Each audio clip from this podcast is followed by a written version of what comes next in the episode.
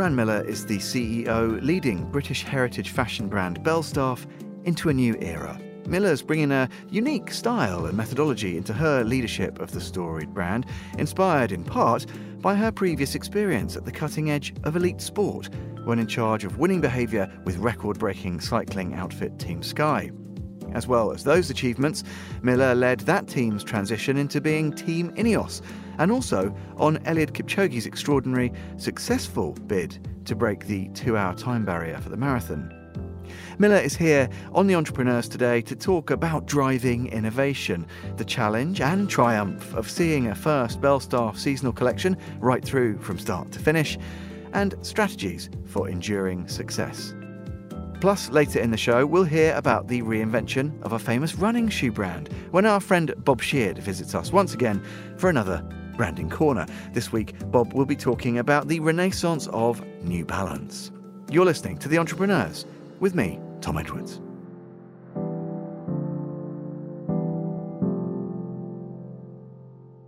We start the show with Belstaff, purveyors of iconic garments like the Trialmaster jacket, and led since 2020 by Fran Millar, who joined having held a number of senior leadership positions in elite sport.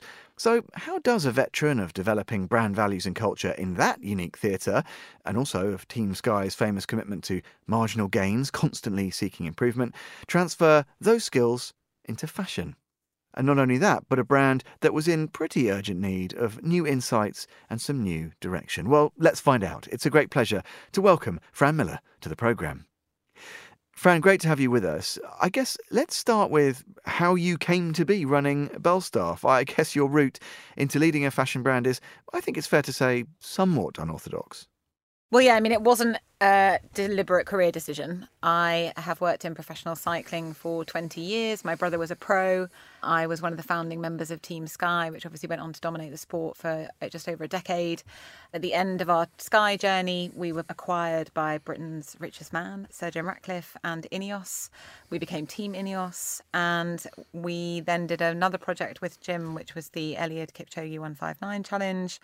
And through that journey of like 18 months of transitioning through into Ineos and doing 159, I became very aware that I was probably a little bit stale in cycling. Wasn't entirely sure I'd been, you know, following my dream for much of it. It had been kind of a whole host of other reasons for doing it. And I happened to mention that to my chairman at the time. And two weeks later, I was walking into Belstaff as the CEO. So careful what you say. Um, it's as easy as that. Yeah, exactly. There's lessons in there. um, well, well, look. So now that's the the kind of background. What did you then expect to find? So you walked through those sort of hallowed doors, if you like. Mm. Did you have in your mind a very clear sense of what you were inheriting? Because I think it's always complicated, isn't it? If you're the what's the word, a steward of a of a brand like that with that kind of capital very beloved from its consumers. How mindful were you right from the get go that this was something you had to, I don't know, approach with a degree of caution? I don't know, as well as obvious enthusiasm. Yeah, I mean, for sure. I mean, I was aware of the brand, and interestingly, there was a lot of crossover love I felt from the people who love cycling. So the Simon Mottrams, Tim Ashtons of the world, who are all very stylish guys who've built incredible brands who within a nanosecond of hearing that I was taking over Belstaff were like, okay, we have to meet and talk about this. This is the most incredible brand.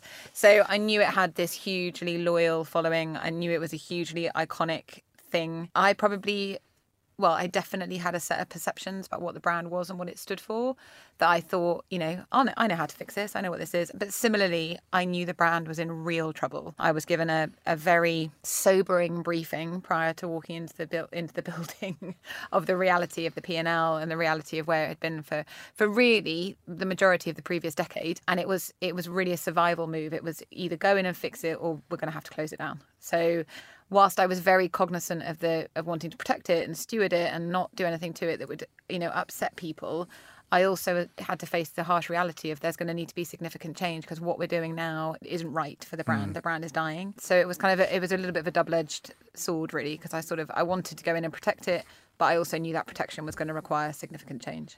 So, how do you square that circle then as an entrepreneur? You've got your own leadership strategies, you've got management techniques, things that you've refined over a long time to a very consistent degree of, of success. And I think our listeners will know some of the approaches, this fascination with, you know, marginal gains, marginal and, gains, and so and so forth. But do you think right, I'm going to get the lie of the land and then I'm going to apply that. I guess obviously you base your decision making on past experience, but are you also, do you have to be mindful about drawing in fresh influences, other insights, bringing in other collaborators who have a different perspective and skill set? How, uh, again, at the start of a challenge like that, when the stakes are pretty high, how do you go about kind of recalibrating your your own leadership approach to fit what's ahead?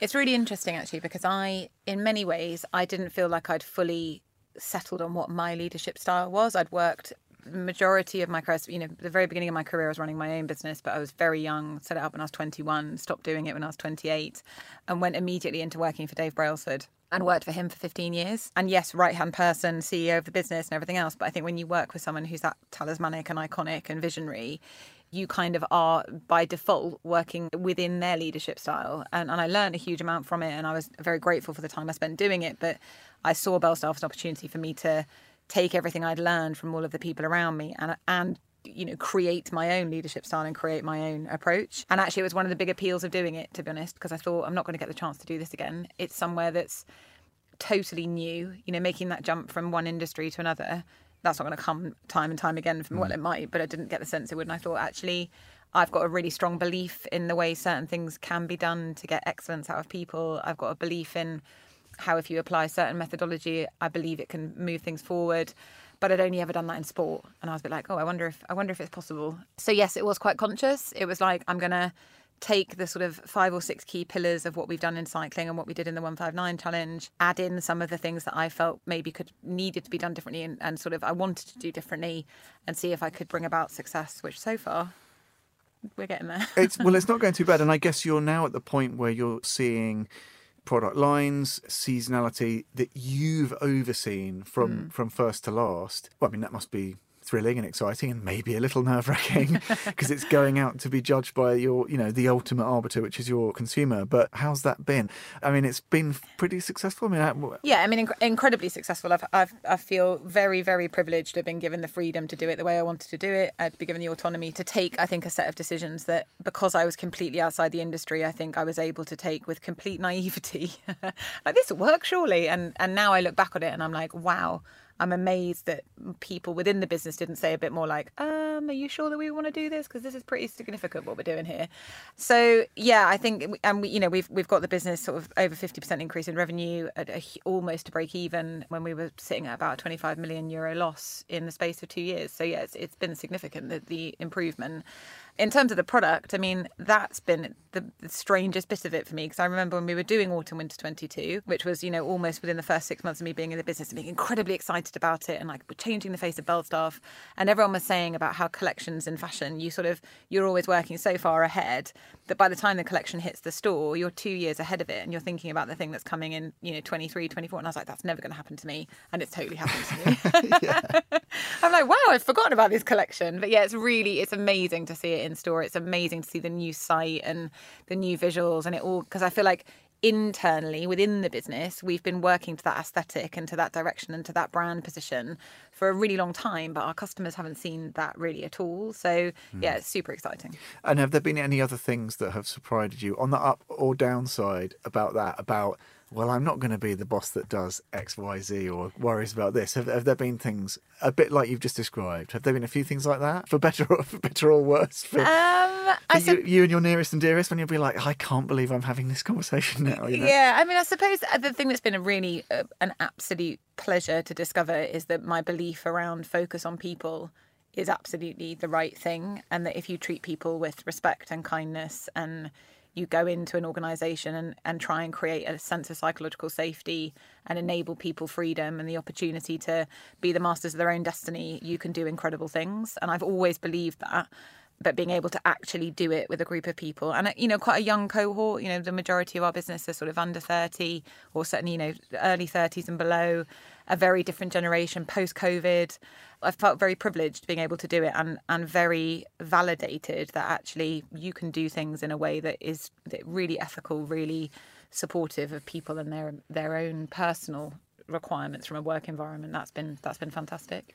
Well, I'm fascinated by this. I've got one of my notes here just says talent question mark and what I what I wanted to sort of get into and the thread I wanted to sort of pull at is this idea that I think there's probably a misperception certainly in a lot of top level professional sport that you know you have the data you have the metrics you can test you know person a is stronger than person b and you can tinker around the edges. We talked about the marginal gains approach and all, all the rest of it. And you can be very scientific but of course that completely omits the x factor of people's attitude, how they yeah. galvanize a team, how they can inspire people by just their literal presence in a room. Do you think that there are, I mean, I think you kind of have already addressed this to, to a degree, Fran, but do you think there are things like that that work in all these different forums and you can, you know, back talented people to make seemingly impossible achievements and they can do it even if the data says that they can't. And that's just true 100%. if you're racing Tour de France or yeah. Beating two hours or turning around a company that should be doing better. Yeah, 100%. I mean, I think when it comes to professional sport, there is obviously a threshold from a physicality perspective that you've got to have. like, um, you can't turn a donkey into a racehorse. But I do think there is a, an element of the, the sort of the human condition and getting excellence out of humans, which is we are all the same beings. You know, we all have the same needs, we all have the same requirements, we all thrive in certain environments. And I think if you can create those environments for people, you can exponentially improve performance. And so that element of it for sure. And I think identifying talent and what talent is, and I think everyone has a talent of some kind. And, and if you can unleash that and harness that and give people the belief that that's something that they can, you know, they can strive for. And that it's all relative, isn't it? It's like you might mm. not be we used to use the analogy in cycling. It's like it's one of the very few sports in the world where eight guys go to the start line and they all put the same amount of work in, and, and seven of them will absolutely lay their lives on the line. But it's one guy who, if he wins, becomes a millionaire. It's the one guy who stands on the podium in the Champs Elysees. It's the one guy in the front of the newspapers. And there's very few sports that are like that, that kind of sacrificial element to the sport, which makes it beautiful and unique and romantic, but also at the core grossly unfair because you could feel, yeah. you know, if you're. Well, there's um, a brutality yeah. about it, which is amazing, isn't exactly. it? Exactly. And, and actually, the, one of the ways that we always used to manage that within the team was understanding what success looked like for those guys on the team who weren't going to win. You know, so for some of them, it was they wanted to be the best guy in the crosswinds, or they wanted to be the road captain, or they wanted to have the chance to lead their own team prior to the Tour de France. So it was like if you can identify what success looks like for people, and then use the kind of all of those sort of goals and consolidate them behind a, a primary goal, you can really achieve incredible hmm. things. Because on the whole, most people don't want to achieve the same thing. What success looks like for you is going to be very different to what success looks like for me, right? But we can both achieve something very successful together if we understand what each other wants out of it. Well, I think that's interesting about this point about what talent looks like. And you're, we started off talking about this jump from one sector mm, area to another, unprecedented but unusual. Do, do you think that there is still a problem in whether it's by sector or just a natural kind of small c conservatism in boardrooms or whatever, to to make those kind of leaps and to say, look, do you know what? Interdisciplinary experience that could be the difference maker here. That could be the driver, the bringer of innovation in and of it, in and of itself. Do you think we still pay the price a little bit collectively for being a bit too cautious about how willing we are to broaden that idea of what talent is? Yeah, I mean, I, I've only had the experience that I've had, so I think, and I wouldn't have made a jump to fashion. You know what I mean? I think you, sometimes those decisions get made by people who are more visionary or who have seen it themselves. You know, Brailsford was very much a person that was like, if we can't figure something out, let's bring somebody from a completely different walk of life in, whether that's swimming or cricket or the army or emergency services, and get them to look at the problem and see if they can figure it out because they'll think about it differently. And I think Jim Ratcliffe is very similar. You know, he doesn't he doesn't see talent as your talent in pet chem or your talent in sport or your talent in fashion. He's like your talent, and I need talent to go and do this thing. So here's the thing, and here's the parameters within which I want you to figure out the thing. But off you go and do it. And I think that recognizing that and recognizing how powerful I found that has enabled me to do that within my own business as well. And I think that the opportunity to say that everyone can achieve incredible things, but they have to believe it and you have to believe it. You know, you have to believe it in them. So yeah, I think there's definitely a limit to majority of people would think very differently about who they put into businesses and who they bring into businesses because it's like well, it's like CVs, isn't it? You sit and look at someone's CV and it's like, well, they haven't had enough time or experience doing the following things. It's like, well, I never, never run a fashion business in my life, so and I'm doing all right. So you it's know, it's going okay. Yeah, so but exactly, and I think that's the bit. I don't really look at people's CVs. I meet them and talk to them. You know, the people we're promoting in the business at the moment is are the people who've shown real alignment to our values, who've really put in, who show ambition, enthusiasm, and everything else. I'm like, we can teach you the things you need to learn, but we can't teach you the attitude. Tell me a bit about your kind of day to day. Are you somebody that likes to be kind of across everything? Are you saying I need to see what the sales strategies are and uh, how are we playing with the wholesale model and retail and we're meeting our consumer? Or do you like to try and I don't know divide and conquer a little bit? What's your what's your general approach? So in cycling very different because I was much much more knowledgeable about it. So I was able to you know kind of oversee areas without having to have any level of granular detail because you can kind of see from a thousand feet or 10,000 feet is it right or not in this business, I went in and was like, I'm going to have to learn. And until I've learned it for myself, I'm not going to be comfortable delegating that completely because one of the biggest challenges I faced going into a completely new industry was my ability to quality assure what I was being told. So it's like if a, I don't know, a marketing guy in a sports team tells me something, I'm going to 100% know if he's bullshitting me or not. If a commercial guy in a fashion company is telling me something, I've got fucking no idea. Do you know what I mean? I'm literally sounds plausible, get it, don't have any way of validating that. And I was a bit like, I'm going to have to rapidly learn because I don't like making decisions that don't come from a, a, some level of personal understanding. So my approach in Belstaff was I need to learn as quickly as possible. How do I learn as much as I can, as quickly as I can? And I did that by meeting everyone. So I, I literally met every single person in the business for an hour. Partially that was about building connection with them and trust and everything else, but it was also there was like I had people who were like head of merchandising, and I was like, okay, well, merchandising in my world is bottles with team names on and stuff, you know, whereas merchandising in fashion, it turns out, is a dark art that sits at the hub of everything. So learning it all and, and sort of understanding it all was was really key. And I and as I've learned it and as I've understood it, I also felt quite strongly that I wanted to write the strategy for the business.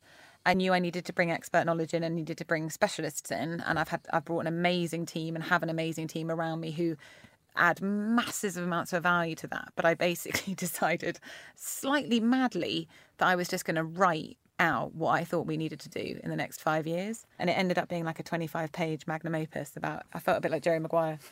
Because I'm either going to send this, I'm either going to send this around the business and people are going to be like, she's crazy, or it's going to be good. And actually, it, it, it enabled me to realize where were all the gaps, where were all the things that I thought we were missing, where were the bits I was like, well, that just doesn't make sense. We're not going to be able to do that. And that then formed our, our what is now our three year plan, which was everything from wholesale, territory growth, customer category, you know, everything, competition. How are we going to do all of those things? And every time I had a bit of a gap in knowledge, I'd either go to a specialist in the business, interrogate it.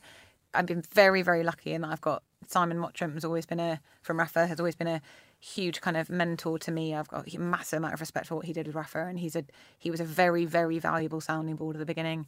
Similarly, Jeremy Darroch from Sky at the very beginning, I sort of went and spoke to him. Sir Paul Smith, who's just phenomenal. So I had this like incredible team of people that I could go and speak to and be like, "What do you think of this?" and they were all very supportive and very helpful. So so yeah, so now now I'm starting to move slightly back from it and work on the business as opposed to in it. Yeah, in the beginning, I was I was all the way in. Um, and tell me about I don't know stutter steps along the way because again one of these truisms that you know it's when the things don't work that you figure out yep. things more rapidly than you would when they when they do. Have there already been really clear moments on the Belstaff journey for you where that's happened and yep. do you subscribe to that idea that that is when that's the crucible in which you maybe do your best work? Yeah, well, I mean, I've always been better in crisis anyway, so I definitely learn more in failure than I ever do in success. I'm too busy partying in success to, to, to, to actually sort anything out. Um, but no, I think with Belstaff, it was, yeah, definitely learning through the mistakes, learning through. And again, I have no ego in this business because I've never done this before, right? So I've got nothing to prove, I've got nothing to lose.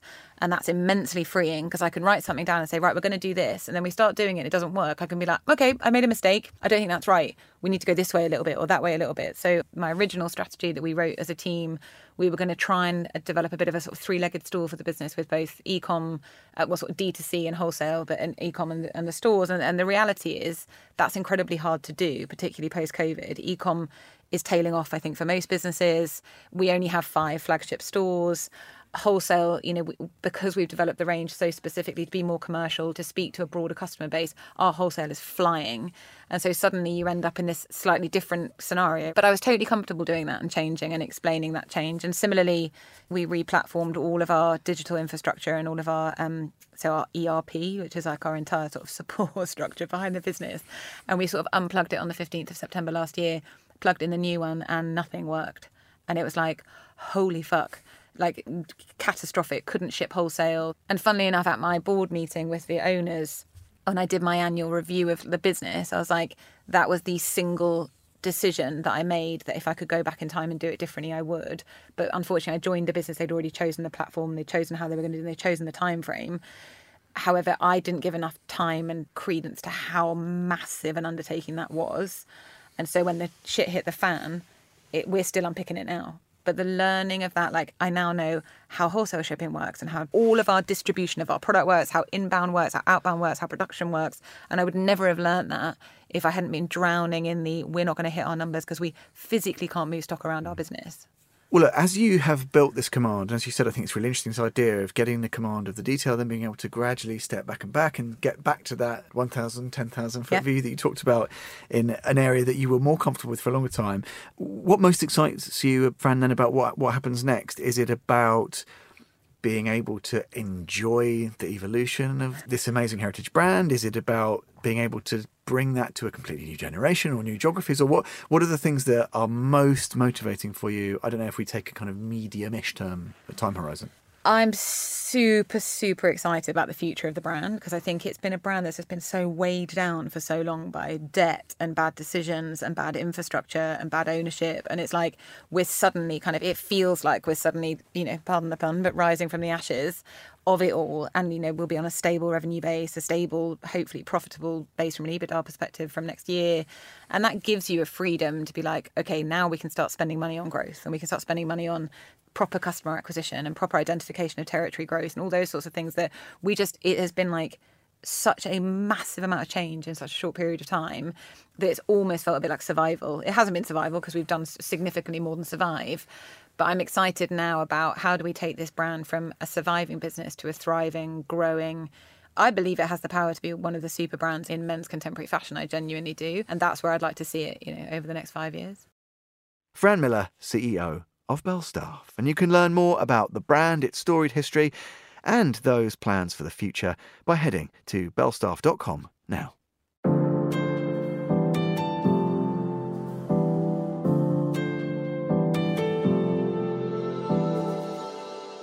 Next up on the show, we take a little detour for another one of our branding corners where we hear the story of a brand, its creation or its reinvention from someone who knows a thing or two about the business of branding.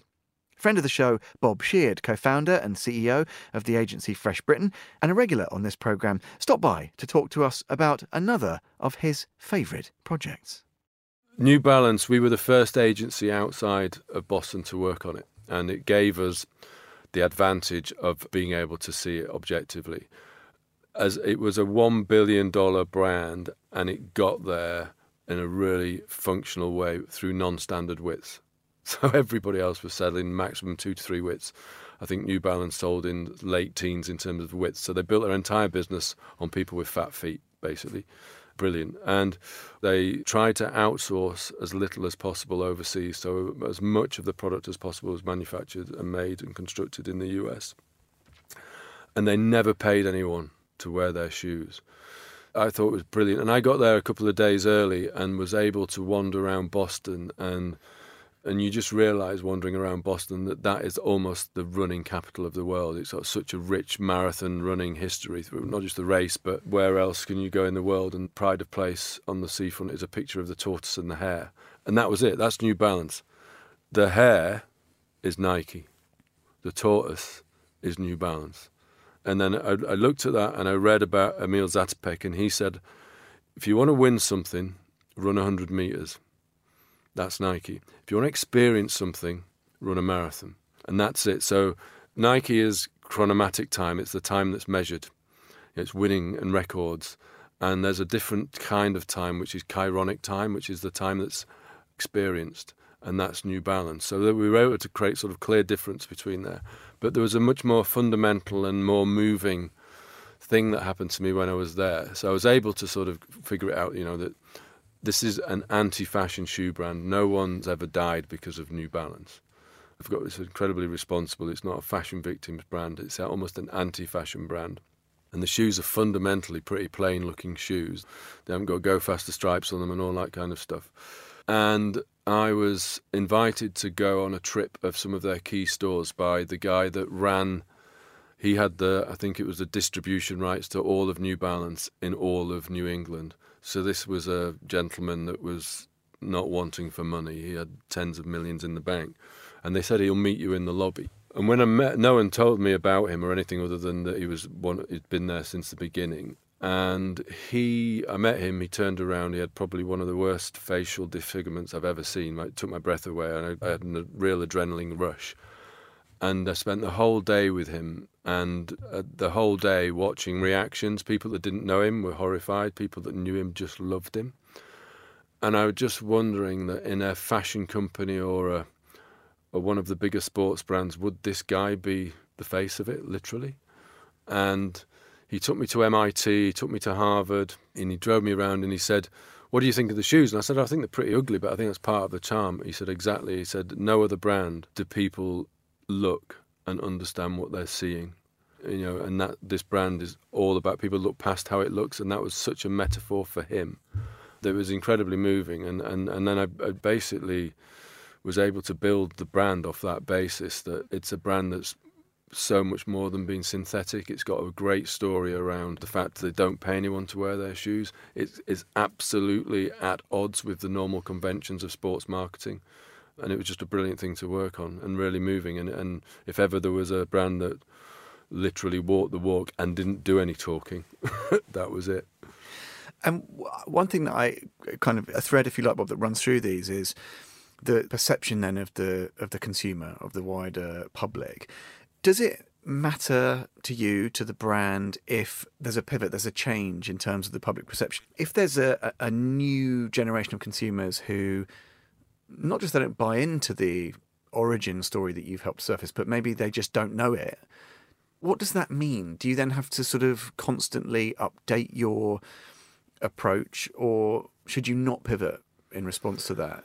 Uh, how, how do you think about that that evolution? Because that's kind of without the control of the brand or your team or anyone else. Yeah, well, it's the, it's the difference between facts and beliefs. So factually, there's an origin story, and people might not get or understand or even know the origin story. No, you know, hardly anyone's going to know the Arc'teryx origin story, rock solid. But those facts and that, that story shapes beliefs and behaviour, and be, and that belief, those beliefs and that behaviour will become evident and be meaningful for the consumer. So for for New Balance, the fact that it defied the convention of a sports brand and sports marketing meant that it was kind of anti-establishment.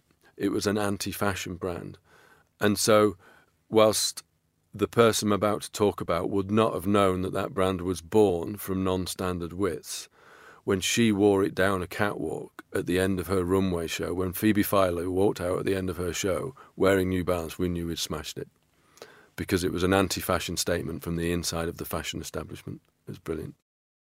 Huge thanks once again to Bob Sheard of Fresh Britain, and do listen out for some more like that in the weeks ahead on the programme.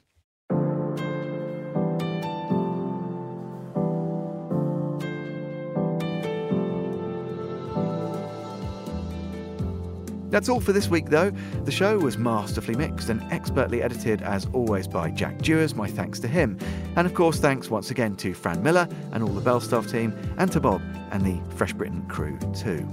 You can listen again and find out more about the entrepreneurs at monocle.com or follow us and catch up with the archive via your preferred podcast platform. I'm Tom Edwards. Goodbye. And as always, thanks for listening to The Entrepreneurs.